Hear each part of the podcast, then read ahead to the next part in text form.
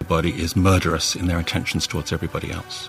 I can't hold them back. Submit yourself to one all powerful absolute sovereign. Thomas Hobbes, the great 17th century natural philosopher, called this Leviathan! They're like shapeshifters, only a lot more into Eastern folk, and nothing can kill them.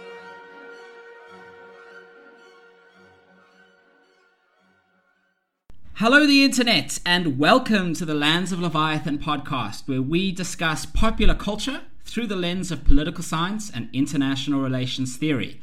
My name is Peter, and I am a political scientist. My name is Brock, and I look at things from an international perspective. Please go ahead and listen to our initial podcast recordings on the website. And that website is landsofleviathan.com, where you can find all our podcasts and articles. You can also find them on SoundCloud in the Lands of Leviathan podcast, as well as on iTunes by the same name, and on YouTube by the same name. To keep up to date with us, yeah, please go ahead and like our Facebook page, the Lands of Leviathan podcast. We're on Twitter as well. You get all our feeds and updates from our Twitter account, so follow us there. We have an RSS feed, so sign up for that on our website. And lastly, if you'd like to contact us, send us feedback, please email us at landsofleviathan, which is spelled L A N D S O F L E V I A T H A N at gmail.com. With that, I think we can begin our next episode. Cool. Okay, let's do this. Um, and this episode is what we're calling our Politics 101 episode. We are discussing myths that are spread about politics through popular culture. So today we're going to be discussing three uh, pieces of popular culture. That is House of Cards, which I think is very popular at the moment. Uh, Battlestar Galactica, which might not be as popular, but I love it. And some computer games, uh, mainly strategy games like Age of Empires. Yeah, that that was my request. I like Age of Empires. I'm just a bit old school like that. I, I would really love to hear if anybody else still plays that game. But, I- for- through, but through that game, we're going to look at resource allocation and legitimacy. So, uh, so let's get into it. Excellent. So, Brock, I've got a question for you. Just um, just to start off with, can you give us a definition of politics? What like? No, I haven't. I haven't read a textbook for ages. Um, I think I had to think what other people think politics is, I think if you ask other people what politics is, you get like a warped answer. They say I don't know. People are interested in, I don't know how people think, what people want. Mostly power politics, and generally when I get a response, especially you know from tutorials on that, you can tell that uh, people don't have a good sense of what politics is. So I'd rather answer with what politics is not. If we discuss that, I think we'd have a better, we'd set the parameters on what politics really is. And politics is not um, power politics. Power politics is a part of politics, but it's not politics in its entirety. How you govern a system, how you govern a regime, is not based on power. It's not solely based on power. There are many other things that aren't. There are Yeah. many other things at, at work. You Yeah, and I must say- because you have power. Yeah, I must say I, I agree with you. I, I do think uh, in my discussions I've had with a bunch of people that a lot of people who might not uh, have studied politics, um, they think that, that politics is essentially about power grabbing, uh, getting as much power as possible, and Yes. um, not necessarily Same. looking past the point of, you know, why do people want the power? and what did they hope to do with it? Yeah, Mm, they think that they just want the power for themselves, which unfortunately is some is sometimes and even often the case. But it's not always the case. In fact, you know, politics existed before nepotism, before despotism. Um, so it's just because dictators exist does not mean politics exists for them. Yeah, exactly. I agree with you. Why? So, why is it? Do you think that we have this myth about uh, politics as power, which is what it would be called in, uh, you know, in politics 101 Uh, class? I'll give you I'll give you like a, a first year answer. I think it, it's that way because of the media. You know, the media is for to blame for everything these days, but they, they, they they truly do give uh, a warped um, view of how of the operations of politics and the, uh, how it functions in essence. Because in essence, it's really boring. So for the media to cover it, you know, they wouldn't sell anything. They wouldn't sell any TV shows like um, you know The West Wing. They wouldn't sell House of Cards. Um, they have to make politics sexy. They have to make it dirty, and they have to sell all the, the negative and the sort of acutely bad things that happens in politics once every few years. So so yeah, that that is the sole.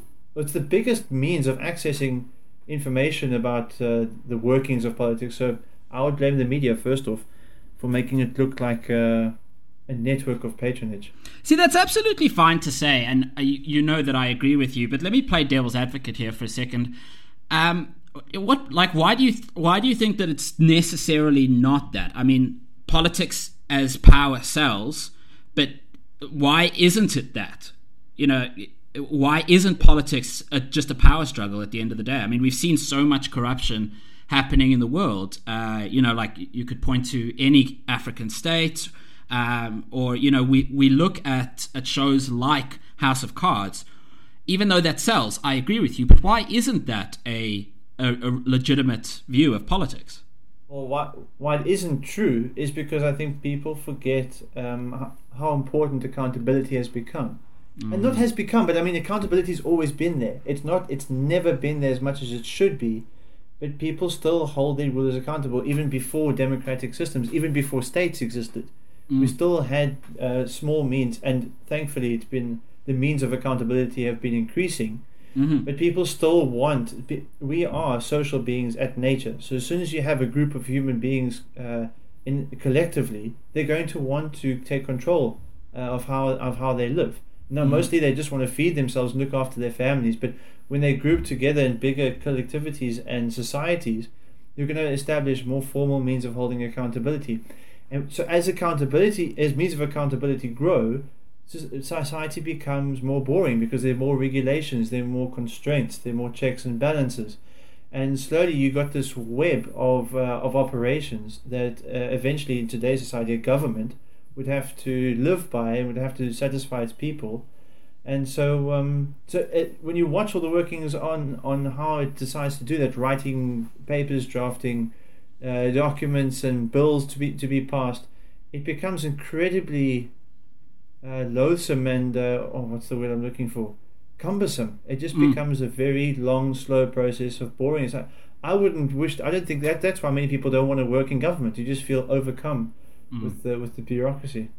See, and I would I would take it a step further than that. I agree with you, um, and that's a that's quite a nice macro view to look at it. Um, in, in my view, when I look at something like American politics, and I just like to say in the outset right now to all of our listeners that American politics is not the standard political system. In fact, the way that American politics works is actually quite alien compared to the rest of the world. Um, so, I mean, you, you, see it in the way that, for instance, the uh, the courts recently have legislated that uh, ho- homosexual marriage is legal. Now, as much as I agree with that personally, for a court to be able to legislate, that's a terrible thing for a democracy. Courts should not yeah. be able to legislate. Yeah, absolutely. If the state wants to fight it, that has to go all the way back up to the Supreme Court. So it's a it's it's very bad for a judicial branch of government to be able to legislate because, as we said in previous podcasts, the the, the judicial branch is supposed to um, interpret the laws, not make the laws, and that's a that's bad for the separation of powers, which is the cornerstone of, of democracy. Anyway, uh, so so the American system is not standard, but what I'd like to say at this point is and it's especially about this point of power because what the media gets to the point of is that you know these people like uh, the guys in House of Cards and in Game of Thrones and, and shows like that they want power but they never really go into why they want power and that's such an important point because power has a very specific definition and power is basically the ability to carry out one's wishes or desires and at a political level, it's just about creating policy. So you don't just want power for the sake of power, you want power to create the world that you see and that you want to do. Unfortunately, in a democratic state, the more power you have, the more deals you have to make with other people. So that's why politics is such a laborious process because you, you, you want to see your vision for the world come true, but by the time you've reached this high level, you've made so many considerations and so many deals between so many different people that essentially you maybe get 5% of what you actually wanted to. Which is why, like, you know, presidents today will make these huge promises that not only do they're not lying about what they want to achieve, it's that they physically cannot achieve that. And it, is where I regret some of the the showings and the illustrations made in House of Cards because they do such a good job of writing the the deals that Frank Underwood has to make in order to get to the top. The concessions he has to make uh, on part along party lines, along individual lines. You know, he even as as the whip in Congress, he has to the, the you when you see Frank Underwood make these deals, um, you forget how in real life people aren't as cutthroat as he is. Uh, they Mm. aren't as self interested. Sure, you get some some power hungry politicians indeed, but you know to make the character exciting and to make the story uh, devilish, you have to make Frank Underwood as, as bad as possible, Mm. um, and that that that warps the the nature of politics. So people who just watch that show and expect that's how their president probably is, uh, you know, that, that, that that's not necessarily correct in the least. Mm. And I would like I'm, I'm in so much agreement with you. It's actually weird. Um, the um, the other thing is that show. Uh, it, it I mean it's such a good show. I, I love it because of its entertainment value. Um, but Frank Underwood is shown as this like you know almost Machiavellian, intelligent individual surrounded by a bunch of fucking retards because uh, nobody sees what he's what he's doing. You know, nobody acts against him, which would not be the case. You know, firstly, I'd like to say is that the, the the whole show, the premise of the show, rests on the idea that he was promised a position by the president elect, and the president then withdrew that that offer. That that could not happen in politics because there has to be a give and take. It's a it's a discussion. Uh, Frank Underwood would have had a lot of um, leverage against the president uh, for him to make that deal in the first place. Um, Well, I don't know if you, if you if you continue to watch the show for sure that is definitely the premise, but you find out that the the guy was twisted from the beginning. What is surprising though, and something I just realized now, is that while Frank Underwood appears to be the mastermind amidst um, some chump idiot, I mean. It's, it's not that you know as you introduce to more characters you realize that, that there are very astute politicians uh, around him it's just that they all seem to be of nobler metal mm, uh, so they seem to be like a more real. They seem to embody more realistic uh, political principles, the type you would see today, sort of mixed in with the bag of personal ideals. Mm, Um, they seem to be uh, adopting the typical mandate that a politician would normally adopt when they come to power. And in that show, Frank Underwood appeared what makes him so bad, or what what starkly contrasts his nature in, in comparison to the other characters, is his is his greed, his pure self interest. Um, so in that that's what uh, that's what, what what really fictionalizes the whole the whole show. And I think that's because it, that's so much more characteristic of a career bureaucrat than it is of a career politician. Um, Yeah, I, think it's it's easier to be more self-interested as a bureaucrat because you Yeah. don't have a you have a smaller mandate. You only have a mandate to your department.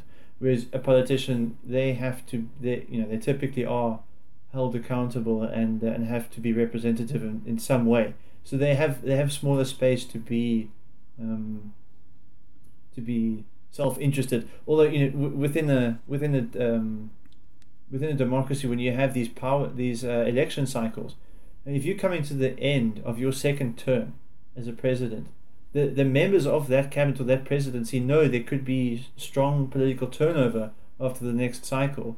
And there's uh, there's very small incentive to actually you know keep to actually toe the party line, and you might just want to end up leave, leaving a legacy for your individual persona, so that you could be remembered in the history books, and that can become it's it might be noble you know if we if you listen to our second episode because uh, there we introduced the idea of the philosopher king but often you know people end up uh, starting wars or something uh, or leave great debt because they're just not interested in the country after they leave office Mm.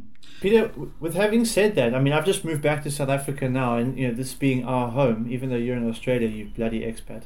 I want you to tell me, like, I mean, I, I'm making politicians sound maybe a little more noble than they are. Uh, to, to, is there space for corruption, and how how do people get corrupt? How do, especially at the upper echelons?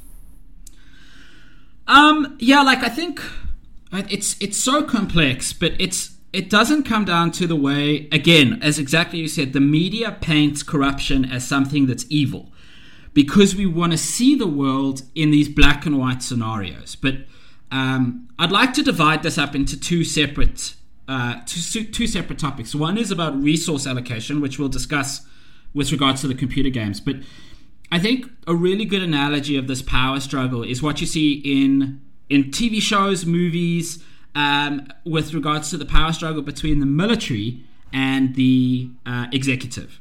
Yeah. Okay. Yeah, so, like a, a really good example of this is is Battlestar Galactica.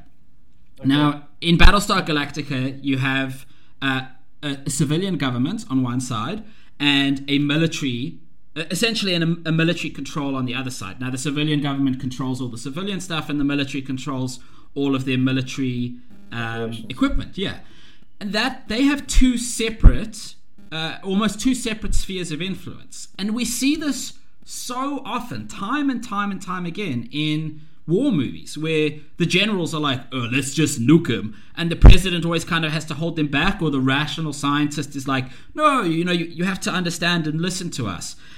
That's not how it works at an executive level. Uh, in any in any high level democracy, you have a situation where the military is always underneath the civilian government. Not to mention the fact that the military is usually headed by a civilian leader. And again, America is a very strange example of this because although they've got their minister of defense or secretary of defense, sorry, um, but their generals sit on a chief- committee meetings. Yes, yes, they do, and uh, and they have a chief of staff. Yeah, which is which is very strange for a civilian-led government, but I think that's a holdover from the Revolutionary War. But the point is here is that the power is not um, parallel; it's hierarchical. The civilian government sits above the um, this, the the military uh, power controls. So when Well, we're talking don't- about I don't, I don't know enough about Battlestar Galactica, but I do know that the military is made out to have a lot more power than it should because, as you say, normally. I think we need to explain something here to this is that when the difference between the state and the government, when the military is part of the state, so there's no turnover there in an election cycle. The state Yeah. is, is, is incumbent and, and it's unrepresentative. Yeah Whereas the government is representative, and it's you know typically it's voted in, and but the leader of the government, whether it's democratic or not, is in control of the state. The government is supposed to maneuver the state's resources and to provide for its people with. Uh, it's supposed to use the state as a set of uh, tools to make people's lives better. So in essence, the military functions for the people by the government. It works for the government. There's never. It's so seldom you'll. I'm sure you'll hear of a few screaming matches between generals and ministers of defense. But in at the end, the general's never going to win. If if the minister pulls rank, he's always going to be in the in the, the, the power seat. the only time the military could possibly win that argument is by conducting a coup and taking over the government. Or a state Um, of emergency. Yeah, but even in a state of emergency, your civilian government still remains in control. In control, but there are far fewer people who can override the your chief of staff or the, the leading general. Exactly. So I think what's important here is to note that the military is almost like a resource of the government, isn't it? Absolutely, it's, it's it's a complete it's a tool. Yeah. And what that means It's, it's not a it's not a an uh, autonomous actor. It can't just go ahead and fight people that it wants to fight or operate or how it wants to operate. I mean, even in South Africa, we see how um, how accountable the military is to to the government. Uh, Yeah. in fact, in an abnormal fashion, we're sort of like the opposite of Battlestar Galactica, where we have to uphold certain quota systems. We have to um, spend uh, certain amounts of money on training people in ethics, in uh, in racial tolerance. We got you know we got some pretty political policies that influence the daily operations of the, of the state military. And I think what makes it worse from a uh, from a popular culture point of view is that the military and the government are either painted as two sides of rationality. So in Battlestar Galactica, you see very clearly that the military are the rational ones. They're the ones who are making the correct decisions, and the civilians are the ones who are being idiots because they're not grasping the, the you know the, the, the complexity of the situation. Or the military is a you know, a trigger happy moron who's not listening to rationality coming from the civilians. But in reality, it works completely differently. They sit in together, but as you say, civilians pull rank. But it's interesting to note that, uh, for instance, while the Americans were making their decisions to bomb Hiroshima and Nagasaki, it was a lot of the military leaders who were saying which targets Yeah. they could and couldn't bomb. For Yeah, instance, yeah, but but influence in a more rational way. So the uh, civilian leaders wanted to bomb Tokyo and I think Kyoto, which were you know massive industrial and cultural sectors. And the general at the time um, said, absolutely not. If you if you bomb those cities, you will irre- irrevocably destroy Japanese culture. Um, and after lengthy discussions, they came down to a plan. So again, it's a it's a it's an illustration of politics being a give and take. A it's a it's a discourse and a discussion about how best to utilize the resources within your given state. And now that you say that, I mean, I'm sure there, there must be a few good examples in Battlestar Galactica, but I can I can think in House of Cards of how when Frank Underwood is is is um, has his politician's hat on, he is very good, and they and they illustrate quite well the scenes where he is willing to make concessions, and he can be a very good negotiator, and he bargains with his political resources, particularly with his power resources, quite well. So as much as I, I like to you know paint Frank Underwood as a very fictitious politician, and certainly it's not a show that represents the effective workings of daily politics in real life. There are certain scenes um, and negotiations that he that he goes through that he makes. Uh, oh, I can't even think of an example now, but when he doesn't have his pure self interest at heart, he can be quite a, a good role model for, for how concessionary and how negotiating the um, a political meeting can be Yeah. between uh, between leaders. Absolutely, but now see now I've reached example for that. I've reached a point in my head where it's like we're almost painting politicians as these altruistic people who stand by their their ideals. But having said that, how is it that you get corruption? I mean, we've had you just you just said it now. You stand by your ideals, and all all that I'm trying to say is those ideals are not always entirely self-interested. Some of them are, but some ideals are also altruistic. And I think we, we like to think as the public, and you know me in particular, and S- South Africans have a have a good history of doing this. We are very fickle people, and we like to simplify things, especially things we don't understand. It's very difficult to get a handle. I, I don't know on, on any particular bill or policy, for example. So instead of trying to read the 400 page document, we like to simplify it and say, "Oh, it's authoritarian. It's just restricting our freedom." Why? Because it's probably the the, the sub uh, the subheading on the front cover of the newspaper. Um, so we like to simplify politicians like that. We, instead of looking at the true character of the person, we just look at take them by face value. And if there's one corruption report of their politician, suddenly that person is entirely the you know the the devil of, of politics is completely the Frank Underwood of South Africa, for example. So it, it's it's down to us who also like to oversimplify things. I don't think the media helps uh, our our simplicity in that fac- in that faction. But um, but no, politicians as individuals uh, are, are you know are very much can be like us. We have a mixture of uh, self-interested ideals and of altruistic ones. Sometimes, as a politician, you don't have perfect information when you're voting on a bill, and you have to just go with what you th- with what you think is good. Um, and you might not have the people's best interests at heart because sometimes the people don't know best, and you have to do something that overrides their general interest because in the long term it will work out uh, uh, for the for the economy, in example, for example. And I, I think you've touched on a very interesting point there is that politicians do not have perfect information. In fact, a lot of the time they have very imperfect information, what we what we used to call information asymmetry. They don't have access to all the information that they need to make the decision right now, Or which to make can, to make a perfect decision. Yeah. Exactly, which can lead them to make very, very stupid decisions. And it's better for a politician to be viewed as evil than it is for a politician to be viewed as stupid. Because a stupid politician will never get any traction. An evil politician, at least they're respected. So, you know, like you, you, you look at you look at all the blunders that the American government has made, for instance, in the Middle East. Um, I mean, they have fucked up the Middle Eastern diplomacy policy so badly that they, they've created every single problem that they've then had to deal with 10 years later. and then and deal I- with it incorrectly. And then they deal with it the same way that their predecessors did by arming whichever rebel group is now confronting the group that they armed to deal with the group previous to that. So Absolutely. is it because they're evil and they want to see the Middle East in crisis? No, because that you know that that's irrational for anybody to to want. And at the end of the day, these are still rational individuals. But are they making mistakes? Yes. Yeah, of course they're making mistakes, but this is kind of like the fog of war in a in a strategy game on, on computers.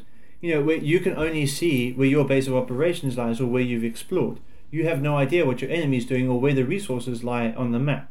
You have to go and explore and find new information. So when you make a decision based on like where to build your, your barracks or how to defend your city, you're doing it with a, with asymmetrical information. You have to guess where the enemy is going to attack you from. You have to guess where to build your farms or your houses to protect your people. And sometimes you end up, you know, building the houses on the hill right next to the enemy because of the fog of war. You can't hmm. tell the enemy's there. And so, if I was an elected president in control of the of the of the well-being of my city, I would be voted out of power because the houses are the first ones attacked by the enemy.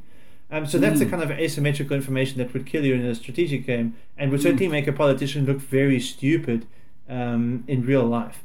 Exactly, But- and I think that but- that's such a good example because the, as when you're playing a strategy game like Age of Empires, uh, even though all of the information is traveling to one source, which is you, the player, you still have asymmetrical information. You still don't have access to everything, but I mean, you still I, have I the best imagine interest. just like, but even if you and even the information you have accessible access to, you don't necessarily uh, have the processing capacity to deal with it all.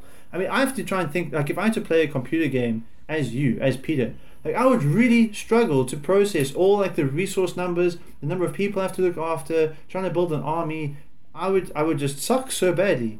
Whereas, you know, if I was running for president and I have to play the game with my mind, I would process it a lot quicker. I'd be able to make decisions a lot more efficiently, and I'd Yeah. probably beat you in Age of Empires. No, no, that's dude. We've already we've already said who's the best strategy player. Okay, like let's No, let's you just calm one, down. You, you had one lucky game in Rise of Nations, and now you think that. Uh, Please, please do not even bring this in here, dude. I will destroy you so hard. it won't even be funny. Okay. It's what, you, uh, to be good at one strategy game doesn't mean you can win them all. Okay. yeah, the skills are transferable, is what I'm saying. Uh, that's a lie you keep telling yourself. I don't think you, install, you haven't even installed Age of Empires, please. Uh, it's, it, it's just the there's another reason why people become corrupt is not and make bad decisions. It's not just because they have imperfect information and they end up favoring their personal ideals. It's also because you genuinely have self-interested people, uh, and this can come down to resources. They see bad bad politicians, and I'm going to call them bad. I know it's a value judgment, but I would never say it's good to have one of these politicians you have people who rise to power in a political system and see the state as a as a, a set of resources, and they try to get their hands on as much income as possible, as much of the state funding as possible. And there are many many ways to do this. Um, one of the most popular ways is to have uh, a close friend or an ally um, support you politically. So they garner a, a well constructed department for you, or they lead a ministry, and you appoint them as minister. So you give them a very fat salary. You give them all these state benefits, all the the nice uh, polished things that you get with with becoming minister of a country, and in return they will always vote for your bill. They will always support you in meetings. They will never backstab you. They'll never try and take your place and that's where the intrigue of politics comes in. Now we'll do a separate. Now I I know we haven't spoken about this, Peter, but I intend to do a separate episode on the workings of uh, Game of Thrones, and you see a lot of it there. But um, but in general, I think I think every person can relate to how the back the backhanded nature and the backdoor operations of uh, of high end politics, where people exchange state resources for political support. And that, you know, in, in political terms, we call that patronage or neo-patrimonialism, yeah, where yeah, you appoint people who support you rather than appoint people on merit. yeah. Um, but but people who engage in that are very self-interested, and that's how corruption occurs. Um, And in fact, that's normally what you would watch in a political show or in a show based on politics. That's what you would see a lot of in House of Cards, for example. And I would also like I agree with you, but I'd like to disagree with you as well that it is self-interest, but it's only self-interested from the point of view of us as like almost postmodern global citizens. So today, uh, as first world citizens or, or whatever, we we expect our politicians to take care of the state as a whole. Um, now, that's not necessarily how it works in uh, third world or developing countries that haven't yet developed the sta- the modern institutions that we take for granted in countries like Australia or Europe or North America. So Europe went through a very long period of getting to this to this uh, to the state where they had a mentality of taking care of the entire state and everybody within those boundaries. And a large reason for that was the constant warfare that they were fighting. Meritocracy was a necessity within those countries. But if we look at a place where corruption is rampant, like Africa, for instance, the, the, I don't think that necessarily most of the politicians are self interested in that they're only taking care of themselves. They're self interested in the fact that they're taking care of what exactly what you said, their patronage group. And that patronage group can be an ethnic minority.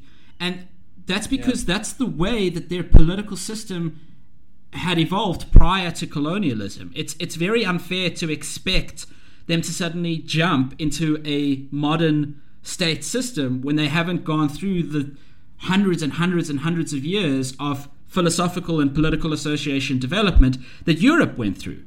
So it's not necessarily that they're self interested. From our point of view, they're self interested, but from their point of view, they're taking care of their own people and the people that support them.